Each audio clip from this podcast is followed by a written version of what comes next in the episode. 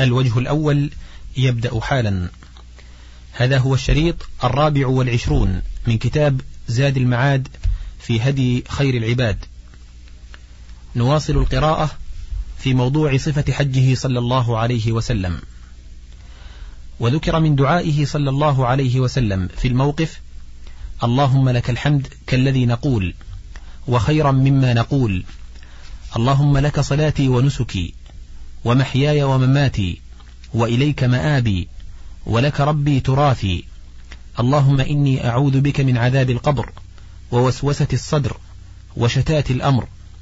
اللهم إني أعوذ بك من شر ما تجيء به الريح. ذكره الترمذي. ومما ذكر من دعائه هناك. اللهم تسمع كلامي وترى مكاني وتعلم سري وعلانيتي.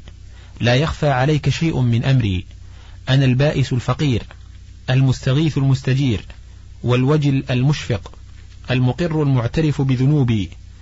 أسألك مسألة المسكين وأبتهل إليك ابتهال المذنب الذليل وأدعوك دعاء الخائف الضرير.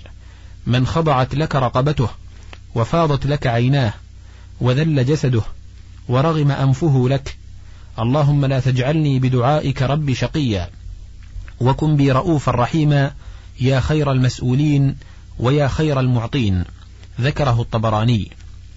وذكر الإمام أحمد من حديث عمرو بن شعيب عن أبيه عن جده قال كان أكثر دعاء النبي صلى الله عليه وسلم يوم عرفة لا إله إلا الله وحده لا شريك له له الملك وله الحمد بيده الخير وهو على كل شيء قدير وذكر البيهقي من حديث علي رضي الله عنه أنه صلى الله عليه وسلم قال أكثر دعائي ودعاء الأنبياء من قبلي بعرفة لا إله إلا الله وحده لا شريك له له الملك وله الحمد وهو على كل شيء قدير.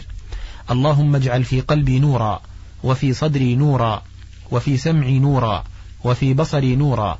اللهم اشرح لي صدري ويسر لي أمري وأعوذ بك من وسواس الصدر وشتات الأمر. وفتنة القبر. اللهم إني أعوذ بك من شر ما يلج في الليل وشر ما يلج في النهار وشر ما تهب به الرياح وشر بوائق الدهر. وأسانيد هذه الأدعية فيها لين. وهناك أنزلت عليه اليوم أكملت لكم دينكم وأتممت عليكم نعمتي ورضيت لكم الإسلام دينا. وهناك سقط رجل من المسلمين عن راحلته وهو محرم فمات. فأمر رسول الله صلى الله عليه وسلم أن يكفن في ثوبيه ولا يمس بطيب وأن يغسل بماء وسدر ولا يغطى رأسه ولا وجهه وأخبر أن الله تعالى يبعثه يوم القيامة يلبي. وفي هذه القصة اثنا عشر حكما. الأول وجوب غسل الميت لأمر, لأمر رسول الله صلى الله عليه وسلم به. الحكم الثاني أنه لا ينجس بالموت لأنه لو نجس بالموت لم يزده غسله إلا نجاسة لأن نجاسة الموت للحيوان عينية فإن ساعد المنجسون على أن يطهروا بالغسل بطل أن يكون نجسا بالموت. وإن قالوا لا يطهر لم يزد الغسل أكفانه وثيابه وغاسله إلا نجاسة. الحكم الثالث أن المشروع في حق الميت أن يغسل بماء وسدر لا يقتصر به على الماء وحده. وقد أمر النبي صلى الله عليه وسلم بالسدر في ثلاثة مواضع. هذا أحدها والثاني في غسل ابنته بالماء والسدر والثالث في غسل الحائض. وفي وجوب السدر في حق الحائض قولان في مذهب أحمد. الحكم الرابع أن تغير الماء بالطاهرات لا يسلبه طهوريته كما هو مذهب الجمهور. وهو أنص الروايتين عن أحمد وإن كان المتأخرون من أصحابه على خلافها ولم يأمر بغسله بعد ذلك بماء قراح بل أمر في غسل ابنته أن يجعلن في الغسلة الأخيرة شيئا من الكافور ولو سلبه الطهورية لنهى عنه وليس القصد مجرد اكتساب الماء من رائحته حتى يكون تغير مجاورة بل هو تطيب البدن وتصليبه وتقويته. وهذا إنما يحصل بكافور مخالط لا مجاور. الحكم الخامس إباحة الغسل للمحرم. وقد تناظر في هذا عبد الله بن عباس والمسور ابن مخرمة. ففصل بينهما أبو أيوب الأنصاري بأن رسول الله صلى الله عليه وسلم اغتسل وهو محرم. واتفقوا على أنه يغتسل من الجنابة. ولكن كره مالك رحمه الله أن يغيب رأسه في الماء لأنه نوع ستر له والصحيح أنه لا بأس به فقد فعله عمر بن الخطاب وابن عباس. الحكم السادس أن المحرم غير ممنوع من الماء والسدر وقد اختلف في ذلك فأباحه الشافعي وأحمد في أظهر الروايتين عنه. ومنع منه مالك وأبو حنيفة وأحمد في رواية ابنه صالح عنه قال فإن فعل أهدى. وقال صاحب أبي حنيفة إن فعل فعليه صدقة. وللمانعين ثلاث علل إحداها أنه يقتل الهوام من رأسه وهو ممنوع من التفلي الثانية أنه ترفه وإزالة شعث ينافي الإحرام الثالثة أنه يستلذ رائحته فأشبه الطيب ولا سيما الخطمي. والعلل الثلاث واهية جدا والصواب جوازه للنص ولم يحرم الله ورسوله على المحرم إزالة الشعث بالاغتسال ولا قتل القمل وليس السدر من الطيب في شيء. الحكم السابع أن الكفن مقدم على الميراث وعلى الدين لأن رسول الله صلى الله عليه وسلم أمر أن يكفن في ثوبيه ولم يسأل عن وارثه ولا عن دين عليه. ولو اختلف الحال لسأل. وكما أن كسوته في الحياة مقدمة على قضاء دينه فكذلك بعد الممات. هذا كلام الجمهور وفيه خلاف شاذ لا يعول عليه. الحكم الثامن جواز الاقتصار في الكفن على ثوبين وهما إزار ورداء وهذا قول الجمهور. وقال القاضي أبو يعلى لا يجوز أقل من ثلاثة أثواب عند القدرة. لأنه لو جاز الاقتصار على ثوبين لم يجز التكفين بالثلاثة لمن له أيتام. والصحيح خلاف قوله وما ذكره ينقض بالخشن مع الرفيع.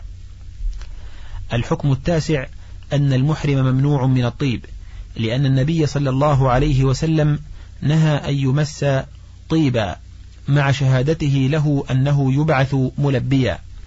وهذا هو الأصل في منع المحرم من الطيب. وفي الصحيحين من حديث ابن عمر لا تلبسوا من الثياب شيئا مسه ورس أو زعفران. وأمر الذي أحرم في جبة بعدما تضمخ بالخلوق أن تنزع عنه الجبة ويغسل عنه أثر الخلوق.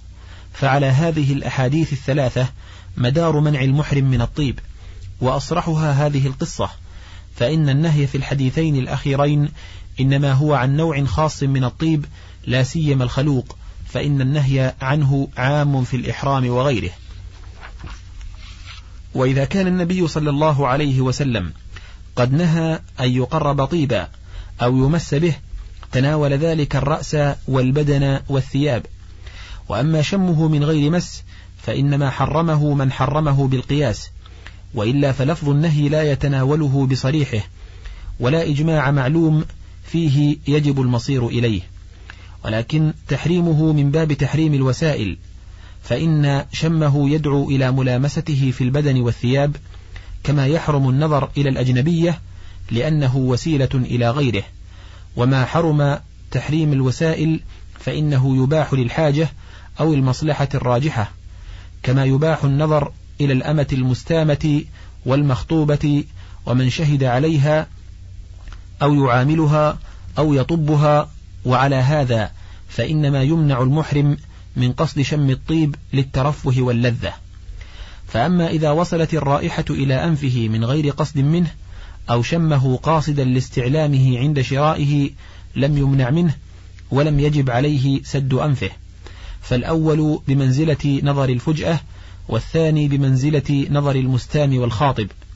ومما يوضح هذا أن الذين أباحوا للمحرم استدامة الطيب قبل الإحرام منهم من صرح بإباحة تعمد شمه بعد الإحرام. صرح بذلك أصحاب أبي حنيفة فقالوا في جوامع الفقه لأبي يوسف لا بأس بأن يشم طيبا تطيب به قبل إحرامه. قال صاحب المفيد إن الطيب يتصل به فيصير تبعا له ليدفع به أذى التعب بعد إحرامه فيصير كالسحور في حق الصائم يدفع به أذى الجوع والعطش في الصوم بخلاف الثوب فإنه بائن عنه.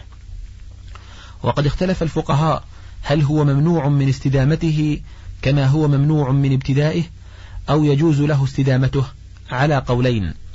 فمذهب الجمهور جواز استدامته اتباعا لما ثبت بالسنة الصحيحة عن النبي صلى الله عليه وسلم أنه كان يتطيب قبل إحرامه ثم يرى وبيص الطيب في مفارقه بعد إحرامه. وفي لفظ وهو يلبي وفي لفظ بعد ثلاث. وكل هذا يدفع التأويل الباطل الذي تأوله من قال إن ذلك كان قبل الإحرام فلما اغتسل ذهب أثره. وفي لفظ كان رسول الله صلى الله عليه وسلم إذا أراد أن يحرم تطيب بأطيب ما يجد. ثم يرى وبيص الطيب في رأسه ولحيته بعد ذلك. ولله ما يصنع التقليد ونصرة الآراء بأصحابه. وقال آخرون منهم إن ذلك كان مختصا به ويرد هذا أمران. أحدهما أن دعوى الاختصاص لا تسمع إلا بدليل. والثاني ما رواه أبو داود عن عائشة كنا نخرج مع رسول الله صلى الله عليه وسلم إلى مكة فنضمد جباهنا بالسك المطيب عند الإحرام. فإذا عرقت إحدانا سال على وجهها فيراه النبي صلى الله عليه وسلم فلا ينهانا. الحكم العاشر أن المحرم ممنوع من تغطية رأسه والمراتب فيه ثلاث ممنوع منه بالاتفاق وجائز بالاتفاق ومختلف فيه. فالأول كل متصل ملامس يراد لستر الرأس كالعمامة والقبعة والطاقية والخوذة وغيرها. والثاني كالخيمة والبيت والشجرة ونحوها. وقد صح عن النبي صلى الله عليه وسلم أنه ضربت له قبة بنمرة وهو محرم إلا أن مالكا منع المحرم أن يضع ثوبه على شجرة ليستظل به وخالفه الأكثرون. ومنع أصحابه المحرم أن يمشي في ظل المحمل. والثالث كالمحمل والمحارة والهودج فيه ثلاثة أقوال. الجواز وهو قول الشافعي وأبي حنيفة رحمهما الله. والثاني المنع فإن فعل افتدى وهو مذهب مالك رحمه الله. والثالث المنع فإن فعل فلا فدية عليه. والثلاثة روايات عن أحمد رحمه الله. الحكم الحادي عشر منع المحرم من تغطية وجهه. وقد اختلف في هذه المسألة فمذهب الشافعي وأحمد في رواية إباحته. ومذهب مالك وأبي حنيفة وأحمد في رواية المنع منه. وبإباحته قال ستة من الصحابة عثمان وعبد الرحمن بن عوف وزيد بن ثابت والزبير وسعد بن أبي وقاص وجابر رضي الله عنهم. وفيه قول ثالث شاذ إن كان حيا فله تغطية وجهه وإن كان ميتا لم يجز تغطية وجهه قاله ابن حزم وهو اللائق بظاهريته. واحتج المبيحون بأقوال هؤلاء الصحابة وبأصل الإباحة وبمفهوم قوله ولا تخمروا رأسه وأجابوا عن قوله ولا تخمروا وجهه بأن هذه اللفظة غير محفوظة فيه. قال شعبة حدثنيه أبو بشر. ثم سألته عنه بعد عشر سنين فجاء بالحديث كما كان إلا أنه قال لا تخمروا رأسه ولا وجهه قالوا وهذا يدل على ضعفها قالوا وقد روي في هذا الحديث خمروا وجهه ولا تخمروا رأسه الحكم الثاني عشر بقاء الإحرام بعد الموت وأنه لا ينقطع به وهذا مذهب عثمان وعلي وابن عباس وغيرهم رضي الله عنهم. وبه قال أحمد والشافعي وإسحاق. وقال أبو حنيفة ومالك والأوزاعي ينقطع الإحرام بالموت ويصنع به كما يصنع بالحلال لقوله صلى الله عليه وسلم إذا مات أحدكم انقطع عمله إلا من ثلاث قالوا ولا دليل في حديث الذي وقصته راحلته لأنه خاص به كما قالوا في صلاته على النجاشي إنها مختصة به. قال الجمهور دعوى التخصيص على خلاف الأصل فلا تقبل. وقوله في الحديث فإنه يبعث يوم القيامة ملبيا إشارة إلى العلة فلو كان مختصا به لم يشر إلى العلة. ولا سيما إن قيل لا يصح التعليل بالعلة القاصرة. وقد قيل نظير هذا في شهداء أحد. فقال زملوهم في ثيابهم بكلومهم فإنهم يبعثون يوم القيامة اللون لون الدم والريح ريح المسك. وهذا غير مختص بهم وهو نظير قوله كفنوه في ثوبيه فإنه يبعث يوم القيامة ملبيا. ولم تقولوا إن هذا خاص بشهداء أحد فقط بل عديتم الحكم إلى سائر الشهداء مع إمكان ما ذكرتم من التخصيص فيه. وما الفرق؟ وشهادة النبي صلى الله عليه وسلم في الموضعين واحدة. وأيضا فإن هذا الحديث موافق لأصول الشرع والحكمة التي رتب عليها المعاد. فإن العبد يبعث على ما مات عليه ومن مات على حالة بعث عليها. فلم فلو لم يرد هذا الحديث لكان أصول الشرع شاهدة به والله أعلم. فصل عدنا إلى سياق حجته صلى الله عليه وسلم. فلما غربت الشمس واستحكم غروبها بحيث ذهبت الصفرة أفاض من عرفة وأردف أسامة بن زيد خلفه وأفاض بالسكينة وضم إليه زمام ناقته حتى إن رأسها ليصيب طرف رحله وهو يقول أيها الناس عليكم السكينة فإن البر ليس بالإيضاع. أي ليس بالإسراع. وأفاض من طريق المأزمين ودخل عرفة من طريق ضب وهكذا كانت عادته صلوات الله عليه وسلامه في الأعياد أن يخالف الطريق. وقد تقدم حكمة ذلك عند الكلام على هديه في العيد. ثم جعل يسير العنق وهو ضرب من السير ليس بالسريع ولا البطيء. فإذا وجد فجوة وهو المتسع نص سيره. أي رفعه فوق ذلك. وكلما أتى ربوة من تلك الربا أرخى للناقة زمامها قليلا حتى تصعد. وكان يلبي في مسيره ذلك. لم يقطع التلبية فلما كان في أثناء الطريق نزل صلوات الله وسلامه عليه فبال وتوضأ وضوءا خفيفا فقال له أسامة الصلاة يا رسول الله. فقال الصلاة أو المصلى أمامك. ثم سار حتى المزدلفة فتوضأ وضوء الصلاة ثم أمر بالأذان فأذن المؤذن ثم أقام فصلى المغرب قبل حط الرحال وتبريك الجمال. فلما حطوا رحالهم أمر فأقيمت الصلاة ثم صلى عشاء الآخرة بإقامة بلا أذان ولم يصل بينهما شيئا. وقد روي أنه صلاهما بأذانين وإقامتين وروي بإقامتين بلا أذان. والصحيح أنه صلاهما بأذان وإقامتين كما فعل بعرفة.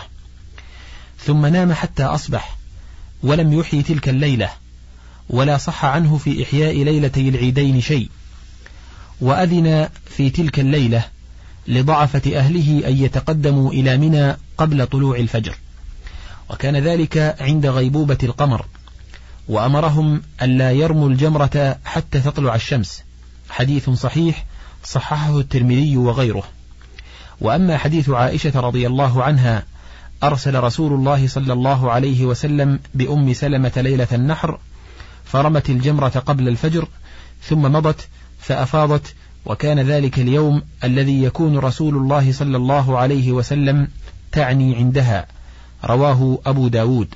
فحديث منكر. أنكره الإمام أحمد وغيره. ومما يدل على إنكاره أن فيه أن رسول الله صلى الله عليه وسلم أمرها أن توافي صلاة الصبح يوم النحر بمكة. وفي رواية توافيه بمكة وكان يومها فأحب أن توافيه وهذا من المحال قطعا. قال الأثرم قال لي أبو عبد الله حدثنا أبو معاوية عن هشام عن أبيه عن زينب بنت أم سلمة أن النبي صلى الله عليه وسلم أمرها أن توافيه يوم النحر بمكة لم يسنده غيره وهو خطأ. وقال وكيع عن أبيه مرسلا إن النبي صلى الله عليه وسلم أمرها أن توافيه صلاة الصبح يوم النحر بمكة أو نحو هذا وهذا أعجب أيضا. أن النبي صلى الله عليه وسلم يوم النحر وقت الصبح ما يصنع بمكة. ينكر ذلك قال فجئت إلى يحيى بن سعيد فسألته فقال عن هشام عن أبيه أمرها أن توافي وليس توافيه. قال وبين ذين فرق؟ قال وقال لي يحيى سل عبد الرحمن عنه. فسألته فقال هكذا سفيان عن هشام عن أبيه. قال خلال سهل أثرم في حكايته عن وكيع توافيه. وإنما قال وكيع توافي منى وأصاب في قوله توافي كما قال أصحابه وأخطأ في قوله منى. قال خلال أنبأنا علي بن حرب حدثنا هارون بن عمران عن سليمان بن أبي داود عن هشام عن أبيه قال أخبرتني أم سلمة قالت قدمني رسول الله صلى الله عليه وسلم في من قدم من أهله ليلة المزدلفة. قالت فرميت بليل ثم مضيت إلى مكة. فصليت بها الصبح ثم رجعت إلى منى. قلت سليمان بن داود هذا هو الدمشقي الخولاني ويقال ابن داود. قال أبو زرعة عن أحمد رجل من أهل الجزيرة ليس بشيء وقال عثمان بن سعيد ضعيف.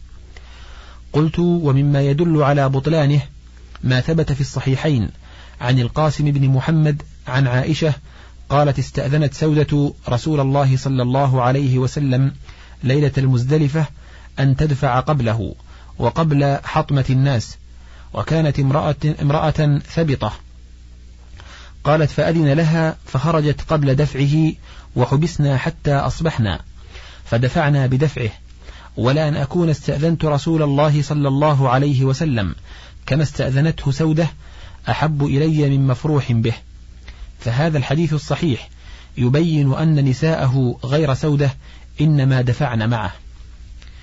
فإن قيل فما تصنعون بحديث عائشة الذي رواه الدار قطني وغيره عنها أن رسول الله صلى الله عليه وسلم أمر نساءه أن يخرجن من جمع ليلة جمع فيرمين الجمرة ثم تصبح في منزلها وكانت تصنع ذلك حتى ماتت.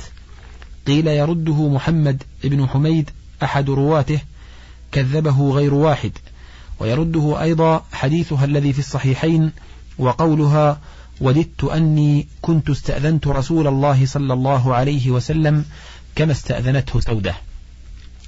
وإن قيل فهب أنكم يمكنكم رد هذا الحديث فما تصنعون بالحديث الذي رواه مسلم في صحيحه عن أم حبيبة أن رسول الله صلى الله عليه وسلم بعث بها من جمع بليل. قيل قد ثبت في الصحيحين أن رسول الله صلى الله عليه وسلم قدم تلك الليلة ضعفة أهله. وكان ابن عباس في من قدم وثبت أنه قدم سودة وثبت أنه حبس نساءه عنده حتى دفعن بدفعه. وحديث أم حبيبة انفرد به مسلم فإن كان محفوظا فهي إذا من الضعفة التي قدمها. فإن قيل فما تصنعون بما رواه الإمام أحمد عن ابن عباس أن النبي صلى الله عليه وسلم بعث به مع أهله إلى منى يوم النحر فرموا الجمرة مع الفجر. قيل نقدم عليه حديثه الآخر الذي رواه أيضا الإمام أحمد والترمذي وصححه أن النبي صلى الله عليه وسلم قدم ضعفة أهله وقال لا ترموا الجمرة حتى تطلع الشمس. ولفظ أحمد فيه قدمنا رسول الله صلى الله عليه وسلم أغيلمة بني عبد المطلب على حمرات لنا من جمع فجعل يلطح أفخاذنا ويقول أي بني لا ترموا الجمرة حتى تطلع الشمس لأنه أصح منه. وفيه نهي النبي صلى الله عليه وسلم عن رمي الجمرة قبل طلوع الشمس وهو محفوظ بذكر القصة فيه. والحديث الآخر إنما فيه أنهم رموها مع الفجر.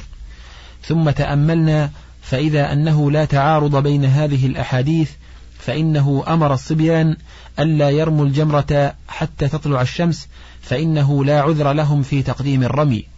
أما من قدمه من النساء فرمين قبل طلوع الشمس للعذر والخوف عليهن من مزاحمة الناس وحطمهم. وهذا الذي دلت عليه السنة جواز الرمي قبل طلوع الشمس للعذر بمرض أو كبر يشق عليه مزاحمة الناس لأجله. وأما القادر الصحيح فلا يجوز له ذلك. وفي المسألة ثلاثة مذاهب. أحدها الجواز بعد نصف الليل مطلقا للقادر والعاجز كقول الشافعي وأحمد رحمهما الله. والثاني لا يجوز إلا بعد طلوع الفجر كقول أبي حنيفة رحمه الله. والثالث لا يجوز لأهل القدرة إلا بعد طلوع الشمس كقول جماعة من أهل العلم. والذي دلت عليه السنة إنما هو التعجيل بعد غيبوبة القمر لا نصف الليل وليس مع من حده بالنصف دليل والله أعلم. فصل فلما طلع الفجر صلاها في أول الوقت لا قبله قطعا بأذان وإقامة يوم النحر وهو يوم العيد. وهو يوم الحج الأكبر وهو يوم الأذان ببراءة الله ورسوله من كل مشرك. ثم ركب حتى أتى موقفه عند المشعر الحرام فاستقبل القبلة وأخذ في الدعاء والتضرع والتكبير والتهليل والذكر حتى أسفر جدا وذلك قبل طلوع الشمس. وهنالك سأله عروة ابن مدرس الطائي فقال يا رسول الله إني جئت من جبلي طيء أكللت راحلتي وأتعبت نفسي. والله ما تركت من جبل إلا وقفت عليه فهل لي من حج؟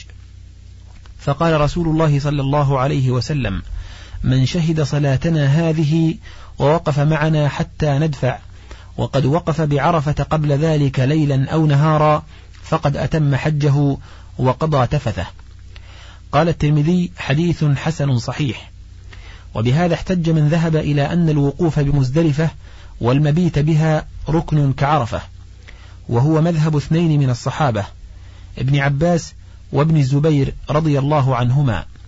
وإليه ذهب إبراهيم النخعي والشعبي وعلقمة والحسن البصري وهو مذهب الأوزاعي وحماد بن أبي سليمان وداود الظاهري وأبي عبيد القاسم بن سلام واختاره المحمدان ابن جرير وابن خزيمة وهو أحد الوجوه للشافعية. ولهم ثلاث حجج هذه إحداها. والثانية قوله تعالى فاذكروا الله عند المشعر الحرام. والثالثة فعل رسول الله صلى الله عليه وسلم الذي خرج مخرج البيان لهذا الذكر المأمور به. واحتج من لم يره ركنا بأمرين. أحدهما أن النبي صلى الله عليه وسلم مد وقت الوقوف بعرفة إلى طلوع الفجر. وهذا يقتضي أن من وقف بعرفة قبل طلوع الفجر بأيسر زمان صح حجه. ولو كان الوقوف بمزدلفة ركنا لم يصح حجه. الثاني أنه لو كان ركنا لاشترك فيه الرجال والنساء. فلما قدم رسول الله صلى الله عليه وسلم النساء بالليل علم أنه ليس بركن وفي الدليلين نظر فإن النبي صلى الله عليه وسلم إنما قدمهن بعد المبيت بمزدلفة وذكر الله تعالى بها لصلاة عشاء الآخرة والواجب هو ذلك. وأما توقيت الوقوف بعرفة إلى الفجر فلا ينافي أن يكون المبيت بمزدلفة ركنا وتكون تلك الليلة وقتا لهما كوقت المجموعتين من الصلوات وتضييق الوقت لأحدهما لا يخرجه عن أن يكون وقتا لهما حال القدرة. فصل وقف صلى الله عليه وسلم في موقفه. وأعلم الناس أن وأعلم الناس أن مزدلفة كلها موقف. ثم سار من مزدلفة مردفا للفضل بن عباس وهو يلبي في مسيره. وانطلق أسامة بن زيد على رجليه في سباق قريش وفي طريقه ذلك. أمر ابن عباس أن يلقط لها له حصى الجمار سبع حصيات ولم يكسرها من الجبل تلك الليلة كما يفعل من لا علم عنده ولا التقطها بالليل فالتقط له سبع حصيات من حصى الخذف. انتهى الوجه الأول